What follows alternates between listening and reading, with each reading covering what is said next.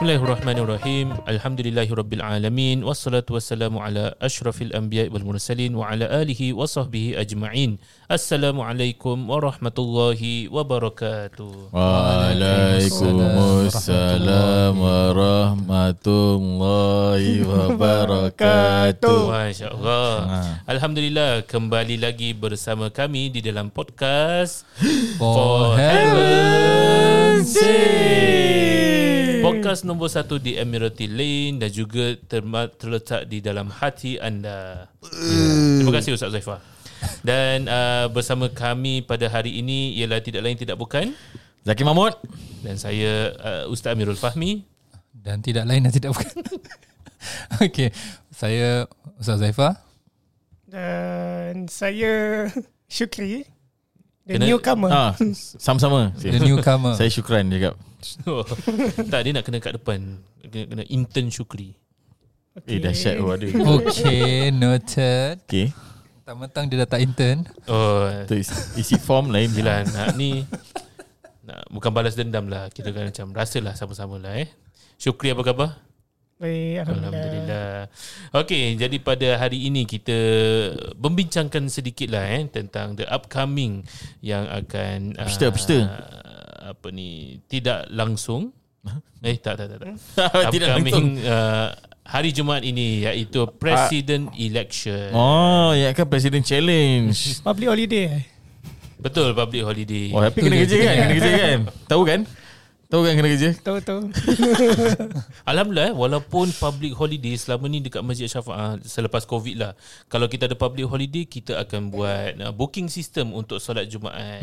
Tapi untuk kali ini tidak perlu risau bagi yang ada pertanyaan, kerana tidak perlu buat booking untuk solat Jumaat. Kenapa anda? Jadi masa tu yang Alhamdulillah ni, Alhamdulillah for the first part. Alhamdulillah lah, kita senang lah untuk sekarang ni Alhamdulillah. Okay. Kan Alhamdulillah dulu ada booking, sekarang tak ada. Kalau kenapa tu saya nak kena tanya RO saya lah. Kenapa Ustaz Zaki? Kalau perlu sangat macam mana? Kalau perlu sangat kena tunggu next session lah. Betul lah, cukup lah tu. So yelah, kita nak mempermudahkan urusan orang ramai ataupun jemaah kita dan juga urusan kita. Betul. Jadi tak payahlah booking-booking. Sebab nak cek pun susah kan? Betul, susah. Dan kalau kalau terlebih orang, kita akan stop and tak perlu tunggu lama sangat lah. Sebab next sessionnya less than 1 hour lah. For second session, insyaAllah. Cuma itulah, minta kita punya listeners ni, kalau yang pergi for first session tu, harap-harap dapatlah keluar cepat-cepat dari masjid. Sebab orang yang datang untuk solat for the second session tu dah standby dah. Sebab kalau misal kata first full, kita akan nampak dekat gate ramai tunggu. So minta-minta lah, please lah dapat keluar cepat sikit. Jadi kita punya flow. Saya tak perlu ulang banyak kali lah announcement untuk tolong keluar. Selalu awak yang sebut ni. Apa tu, bukan menghalau, tapi nak orang lain masuk. Okey, tu. Dengan tenang lah. Okey, Syukri dengar tu alasan yang diberikan oleh Ustaz Fahmi. Jadi Presiden Election, Ustaz Zaki vote siapa? Okey, saya akan vote. Your vote is secret. Betul lah, saya akan vote bagi mereka yang perlu di-vote lah. Ya, itu antara salah satu. Cuma tak tahu nak vote siapa lah. Sekarang ni kalau tanya tak tahu nak vote siapa. Kita tengok dia punya contestant agak sengit lah dia punya pertandingan contestant mereka. Contestant kau panggil nak cakap apa? Dia punya candidates ada. Okay. Candidates boleh katakan sengit, tapi tak begitu sengit lah. Asal pula? Sebab kat mana-mana saya boleh nampak satu poster. Nampak muka Taman dia satu Taman Rashidah Utama. Nampak muka Tharman Shanmugaratnam. Bukan. Salah nama Bukan. Shanmugaratnam ke Ratnam? Something Ratnam. Something Ratnam. Betul lah tu. Sahaja nak tanya dia sendiri tengah saya nama. Saya sendiri selalu susah nak sebut namanya. Dia ingat Shanmugam, Shanmugaratnam. Shanmugaratnam. Lagi satu, lagi dua siapa? Saya tahu ada satu nama Tan Tan Ken Liang. Yang lain satu bukan yang Tan lain lah. Okay. Kata apa? Apa? Lagi satu Ng Kok Song. Ng Kok Song bukan. Yes. Yang tadi Tan tu Tan kaki bukan. Tu MRT station. Jadi kita boleh nampak macam antara ni banyak poster adalah daripada ruling party lah. Daripada PAP yang menggunakan tapi kan dia dah tak dalam PAP. Yelah. Cuma dia of course lah backing kan. So bias kan ni? Bukan. Bias ke? Tak. Dahsyat. Kau memang tak sayang tak sayang masa depan ke? Dia tanya. Tak lah, dia bukan bias. Kalau kita tengok ni pasal backing, sayang ni. Backing dia ramai. Sebab kalau nak tengok, dia yang paling orang kenal. Sebab dia MP. Dulu dia MP dekat kat mana dulu? Lupa dia MP mana. One of West lah gitu. Itu yang saya ingat lah. Sebab tu kira yalah, one thing pasal Fahmi kata dia dulu dengan PAP. Lepas tu orang ramai kenal, and he's a good person. So sebab tu kira orang lebih nampak dia. Lepun lagi satu pasal gambar dia mana-mana nampak lah. Gambar yang lain tak ada. Gambar dia mana-mana ada. Macam agak terkejut juga macam kita ingat dia akan go for MP. Tapi ni surprisingly dia took up the challenge. Yes. I see. I rasa tu yang a bit orang pun timbulkan satu masalah lah, yang mana dia pernah komen mengenai dia kata Singapore dah sedia untuk terima non-Chinese punya MP. Prime Minister. Yeah. So ramai yang pengikut-pengikut dia macam a bit disappointed at certain point, because people are looking forward for him to be the PM instead of the president. So I think yalah, I mean like in that sense. And then lepas tu knowing there's a statement that Li Xiaolong cakap pasal that Singapore is not ready for a non-Chinese punya prime minister. So this is the current orang kata tu punya perbualan lah yang people have, because sekarang dah tak ada Tharman, siapa lagi yang boleh jadi PM kalau if let's say in that level lah, in that sense. Yeah, so a bit I think that's the challenge lah. Once the Tharman dah jadi bukan jadi presiden, I mean like dia dah keluarkan diri dia from the party and going for the presidential election instead. Macam kita boleh nampak macam saya masih new lah in the working environment. Tapi back then before kita ada macam voting for president, student bodies dekat Jordan, dekat Mesir, kita boleh nampak every time ada AGM nanti ada voting. Nak tanya, why is it AGM? Nak tanya, penting tak untuk kita choose the right leader? Uish. Kita baru lepas juga masa tu Pergas pun baru pilih presiden. So penting tak pilih untuk Presiden Pergas? Ke mana lagi penting? Soalan ditanya kepada saya balik. Jadi untuk saya sangat penting lah, kerana macam seorang presiden yang akan oversee pergi overseas atau tak ada? Overseeing I see.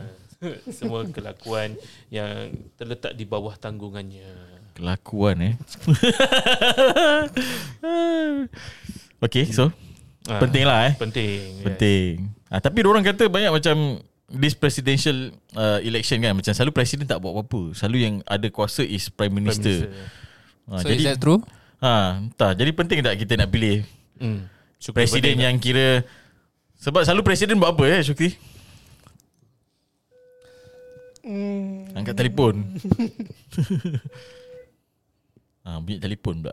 Penting tak Syukri? Penting lah kan, sebab Syukri pun first time tadi Fahmi kata, so macam kita ada kadang macam time belajar apa semua ada AGM apa semua, sebab macam mana pun kita kena pilih ketua untuk satu institution ke, satu persatuan ke, satu negara ke, mesti pilih ketua. So penting tak kita nak pilih ketua yang sesuai?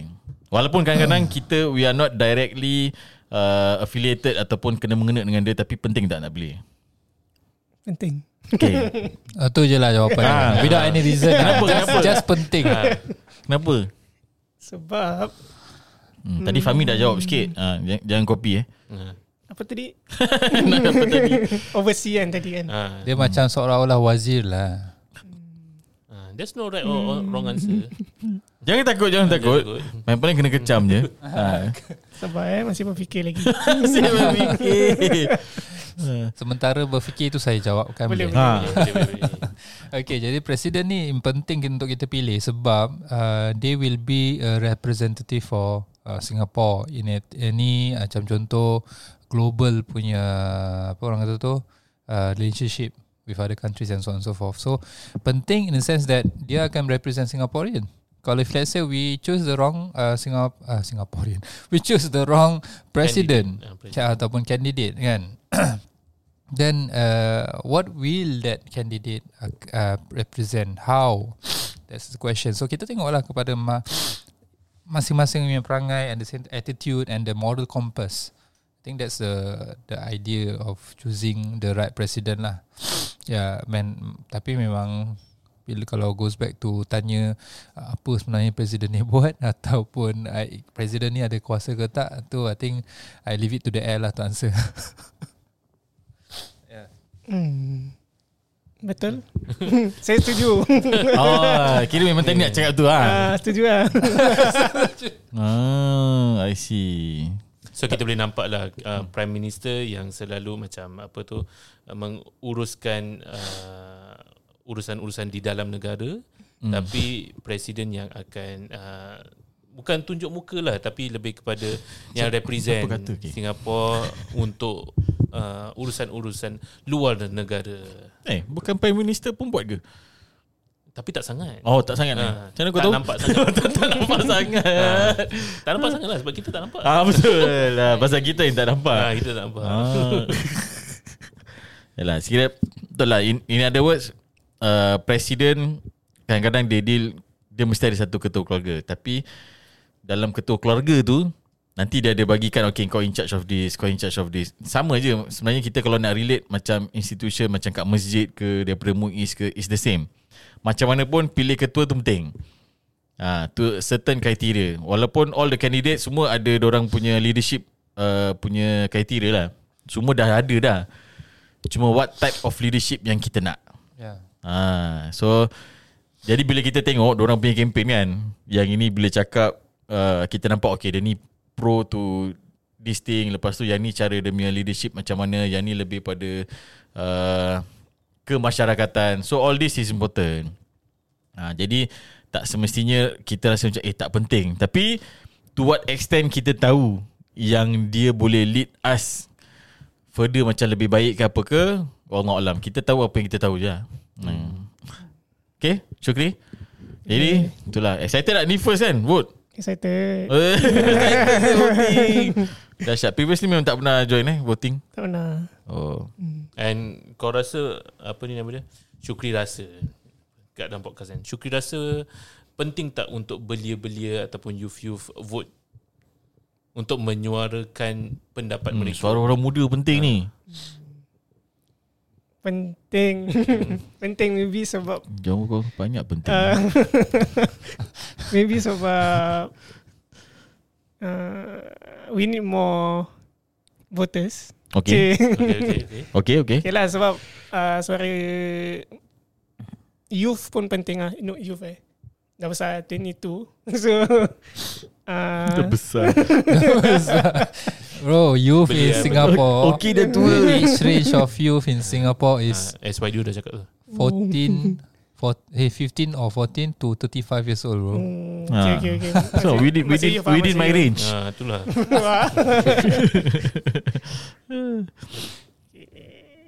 So penting lah kan. Sebab penting lah. Sebab penting lah. Kena memang penting. Tak tahu kenapa penting, tapi penting lah. Memang apa tu namanya, kita nak menggalakkan lebih ramai belia untuk ambil tahu tentang kita punya politik dan sebagainya. Sebab nanti 6 years from now, nanti semua akan dah jadi besar, dah macam the one yang not taking over, tapi macam makin ramai belia yang dah meningkat, yang nak tak nak nak kena masuk politik juga. Nak kena tahulah. Sebab this is the one yang leading us lah. Oh, tapi sekarang orang muda banyak dah tahu pasal politik lah. Pasal kebanyakan kempen ni dia semua dah masuk social media, IG, dah masuk TikTok apa semua. So diorang lebih tengok, oh kalau tidak diorang tak layan. Kalau lah kempen setakat jalan kat road dulu macam road for the dekat naik pick up ke apa ke jalan macam itu. That was last time lah. Sekarang tak, sekarang they can see, diorang boleh tengok. And kira the current punya orang muda ni lah, dia lebih agresif tau on this part and more dynamics lah. So itulah kerja sebagai ketua sekarang ataupun presiden ke prime minister sekarang more challenging daripada dulu. Betul tak orang muda? Betul. Sebab macam nak kena masukkan dekat social media semua. And I perasan macam kadang-kadang anak-anak muda lebih tahu daripada kita. Betul. Sebab diorang yang lebih engage dekat social media and dapat lebih tahu the current issues, current macam apa tu, diorang promote rally diorang through social media dan sebagainya lah. Alhamdulillah, semoga kita ahli-ahli Singapura. Tapi kita nak vote bila ni? Hari Jumaat kita kerja sih. Paksa ambil oil. Apa ambil oil? Oh, nampak memo belum keluar. Tak apa, kita kena kerja. Tapi lepas tu pergi lah vote. Voting buka sampai petang kan, ke malam? Sabtu ke 8. Kena fizikal lah. Datang 7.30. Lepas maghrib baru pergi lah. Boleh lah. 7.30 malam. Kacau orang semua dah gantung-gantung. Kena fizikal Ustaz Zaifah. Kalau boleh jog form saya buat, tapi nak kena fizikal lah. Kalau boleh jog form kan best. Salih dia kena fizikal pasal that paper penting. Digitally orang boleh tukar-tukar senang. Even the physical je orang boleh tukar, apalagi the digital part. Tapi should be the tempat yang kita vote should be dekat in our area lah. Saya okay pasal dia betul-betul depan je. Dekat je. Jadi macam last time, I remember yang bila part election party so the GE. So tu pun belakang my house je. Dekat saya susah sebab dah jadi in-laws. Jadi tapi itu dekat rumah mak bapak saya lah. Asyik kau lah. Sedih. Sebab dia buang muka sedih tu. Sedih sangat. Okay lah. So yalah, voting ni, although kita rasa macam kadang-kadang rasa macam okay lah, pilih siapa pun tetap the current system is there. But you still need to do your due diligence lah. Jalankan tanggungjawab. Just vote je lah. Kalau rasa macam itu tak terus nak vote, vote je lah. Memang on that day saya datang, aku rasa aku nak vote ni lah. Just vote lah. Tapi jadi Ustaz kalau kita tak vote? Woi, habis lah. Nanti kena block lah. Dah tak boleh vote. Semua recorded. So akan datang maybe dorang bar you from voting. So and if let's say kalau you nak vote lagi, kena so called reapply lah, reinstate. So baru you dapat vote balik. Okay. So kira kalau tak vote, kita terus dah macam tak dapat menyuarakan lah. Satu, kalau it can be also an offence lah. Kalau sengaja ataupun sengaja rosakkan vote apa semua, all will be recorded. Kita tak nampak. Tapi kalau kita rosakkan undi ke apa ke, semua boleh recorded. Jadi hati-hatilah Syukri. Baiklah. Jangan buat hal lah, please. First time kan nak vote kan. Sebenarnya lagi 2 hari kejap je. Okay, insyaAllah. So kita move on to our next topic. Okay, kita tak ada transition lah macam ni. Kerja sini kena makan biryani lah, biryani maulid lah. Tak ada, kita straight to the point. Kita akan berbual pasal persiapan untuk masuk bulan maulid. Masya Allah. Jadi kita dah lalang cuti pada hari Jumaat. Pada cuti itulah kita fikir apa yang kita nak siapkan diri kita untuk berjumpa dengan bulan Maulidul Rasul, bulan Rabi'ul Awal. Nampak ada link juga. Nak transition juga. Ada. Ada link. Yalah, sebab sama juga. Kita cakap pasal ketua. Bulan Maulid itulah kita kenangkan ketua kita. Junjungan besar kita 12 hari Oh, 12 hari maulid. Syukri jaga berapa banyak? Berapa hari? 15 je. Terlebih pula. Dia 12 hari kau jaga 15. Nampak betapa mulianya hati Fahmi. Kita kan nak memperbesarkan hari-hari ini. Kalau tak ada program pun kita buat program. Buat program untuk Syukri. Janji dia kerja. Apa ni? Okey, jadi untuk persiapan Ustaz Zaki lah. Ustaz Zaki, apa mungkin salah satu persiapan lah, tak kisahlah dari segi mental ke, dari segi spiritual ke, jasmani ke. Nampak makin bertambah kerja. Oh. Tu satu hal. Event-event lain banyak program yang kita nak kena support. Lepas tu kalau kat rumah I dah start tampal ni doa-doa dekat depan toilet saja je. Pasal yang penting nak ajar si kecil tu. Yang lain abang kakak dah terror dah. Dah hafal dah. Yang kecil tu, tapi dia buat tak tahu je. Dia buat tak nampak, suruh baca dia buat bodoh je. Mungkin belum show interest. Okay, dia sibuk. Mami Hana dia layan. Yang tampal-tampal tu dia tak layan. Tapi okay lah, it's just an awareness. Kadang-kadang kita memang dah ingat. Contoh nak masuk toilet ke, bila tengok cermin ke. Cuma kadang kita lupa. So that one is just a reminder je. Because last time kita pun pernah buat kan, the forgotten sunnah. So all those things yang kadang kita lupa nak buat, then it's just a reminder untuk kita ingat lah. Kalau hari lain tak ingat, at least time maulid ni ingatlah sunnah-sunnah yang Rasulullah dah ajar kat kita. So itu je lah. Yang insyaAllah antara yang kita boleh terapkan dengan keluarga ialah kita galakkan juga. Bukan kita seorang saja yang kita celebrate bulan ini, tapi kita galakkan keluarga, ahli keluarga kita untuk sama-samalah ingat kembali sunnah-sunnah Nabi Muhammad sallallahu alaihi wasallam. Antara doa-doa dia ke, antara doa-doa baginda ke yang pernah diajarkan, kita ajarkan juga kepada ahli keluarga kita. Ustaz Zaifah pula bagaimana? Ada apa antara macam persiapan yang anda boleh kongsikan sama-sama pendengar boleh ambil manfaat? Persiapan rasa a very simple one, maybe perhaps to banyakkan selawat atas Nabi Muhammad lah, sallallahu alaihi wasallam. Sekurang-kurangnya mungkin dalam 10 kali ke at least lah kan. Kalau nak target 100, you can do before and after solat, maybe in total of 20 selawat, and that will be insyaallah 100. So ramai ulama-ulama kan, orang kalau berikan amalan dan sebagainya. Antara amalan yang boleh dilazimi setiap hari, istighfar, kemudian selawat, kemudian juga tahlil la ilaha illallah. Jadi kat situ one of the way yang we can start slowly practice is selawat kepada Nabi sallallahu alaihi wasallam. As simple as Allahumma salli ala sayyidina Muhammad. Jadi selawat tak juga orang kata tu bukan hanya selawat juga. Kalau boleh kita baca sejarah ataupun sirah Nabi Muhammad sallallahu alaihi wasallam. Jadi boleh baca sirah dan juga cubalah sebaik mungkin untuk melazimi sunnah-sunnah Nabi Muhammad sallallahu alaihi wasallam. Ya, masya-Allah. Jadi dulu kita apabila time Ramadan ini paling famous lah, macam kalau kita nak khatam Al-Quran, kita selalu macam dah divide satu hari nak kena baca 20 page iaitu satu juz lah. Kalau 20 page tu kita bahagikan lagi kepada 5 waktu, kita baca 2 sebelum subuh, 2 muka surat selepas subuh, kemudian 2 sebelum dan sebagainya. Jadi kita ada planning tertentu untuk kita khatam Al-Quran.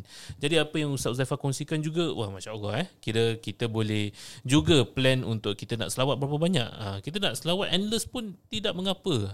Banyak pahala dan juga banyak keberkatan yang datang balik kepada diri kita sendiri. Itu antara learning point lah yang kita boleh dapat daripada perkongsian Ustaz Zaifah. Kenapa kena baca buku sejarah baginda Syukri? Maybe sebab okay lah, so kita tahulah sejarah Nabi kan, macam what's the struggles from Nabi punya time, and kita boleh ambil iktibar dari situ, and kita boleh tengoklah betapa susahnya Nabi nak bangunkan agama Islam gitu semua. Then kita boleh letak that cerita dalam diri kita sendiri. So kita boleh selalu rasa syukur lah yang kita tak payah buat the struggles lagi kan.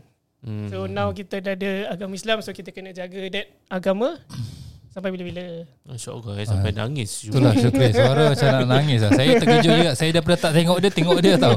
Dengar suara dia, ni nak nangis ke apa.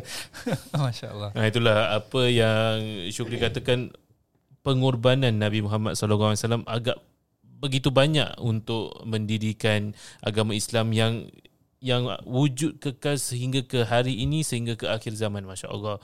Dan antara pengorbanan yang saya pernah dengar talk oleh Dr. Imam Imam Omar Sulaiman adalah apabila first kali, sekarang kita dah nampak mudah sangat kita nak berdakwah secara apa, orang pun ramai juga yang masuk Islam, tapi bila kita trace balik, kita patah balik kepada zaman Nabi Muhammad SAW, apabila baginda mendapat wahyu yang pertama, iaitu antara wahyu yang pertama iaitu untuk menyebarkan, dan Nabi Muhammad SAW telah berdiri di Bukit Sofa ke Marwah.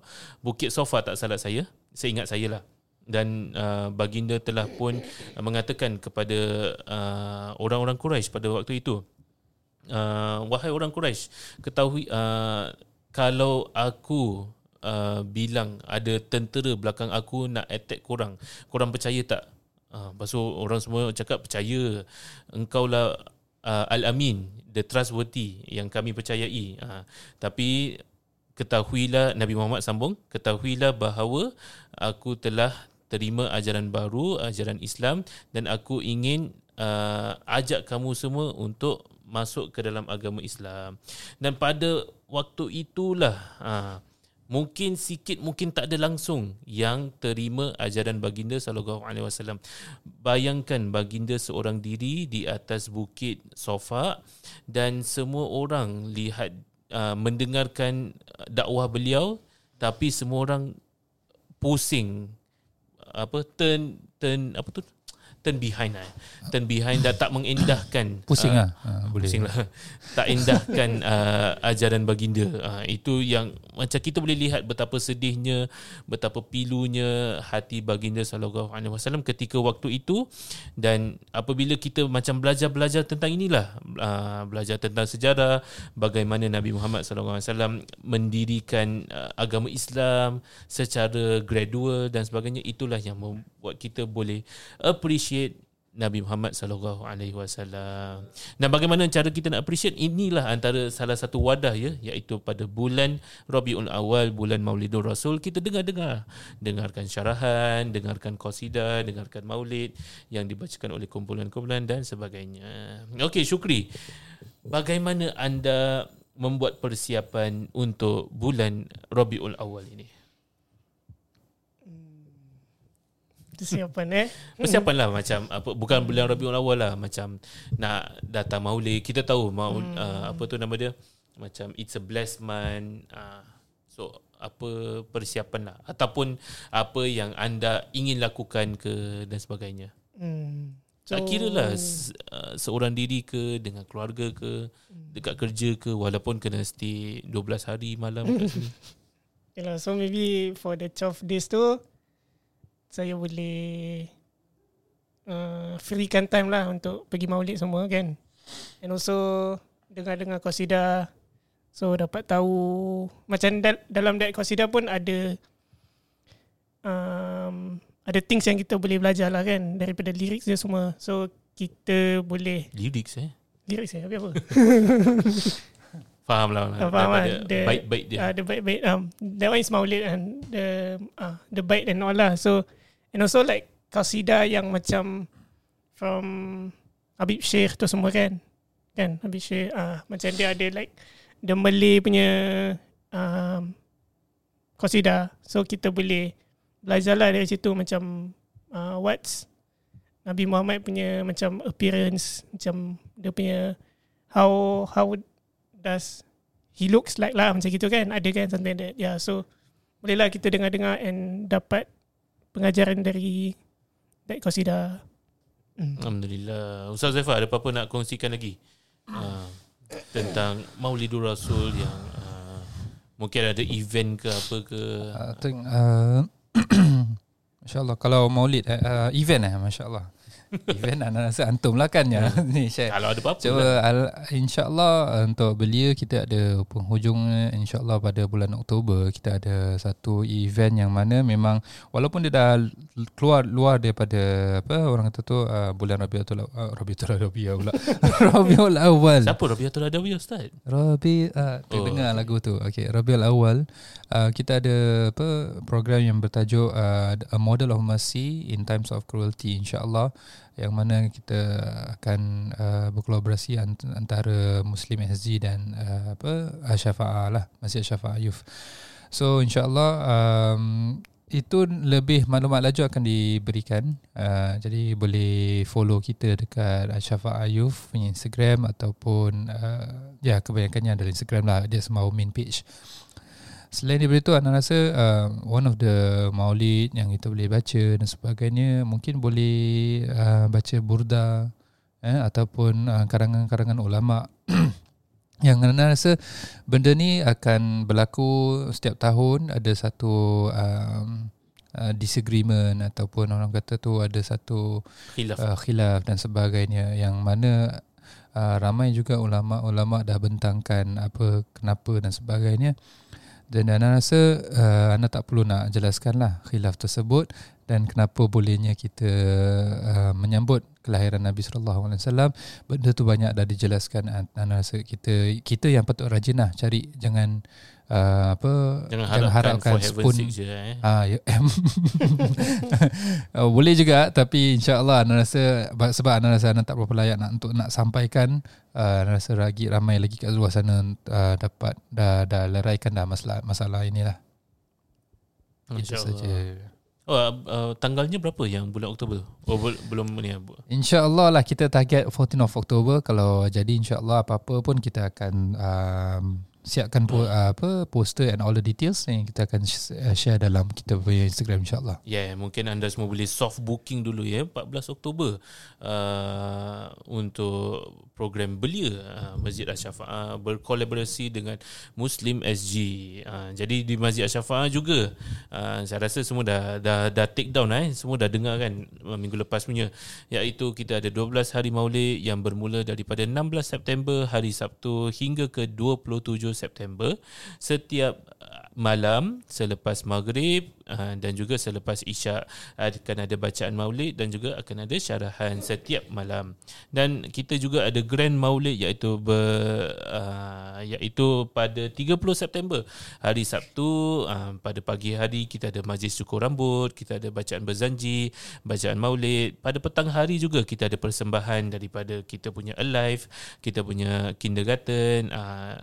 Maksudnya adalah kita berkolaborasi lah antara Assyafaah dan juga Masjid Darul Makmur, dan kita juga ada bacaan maulid dan juga ada syarahan oleh Ustaz Ahmad Dahri selepas maghrib.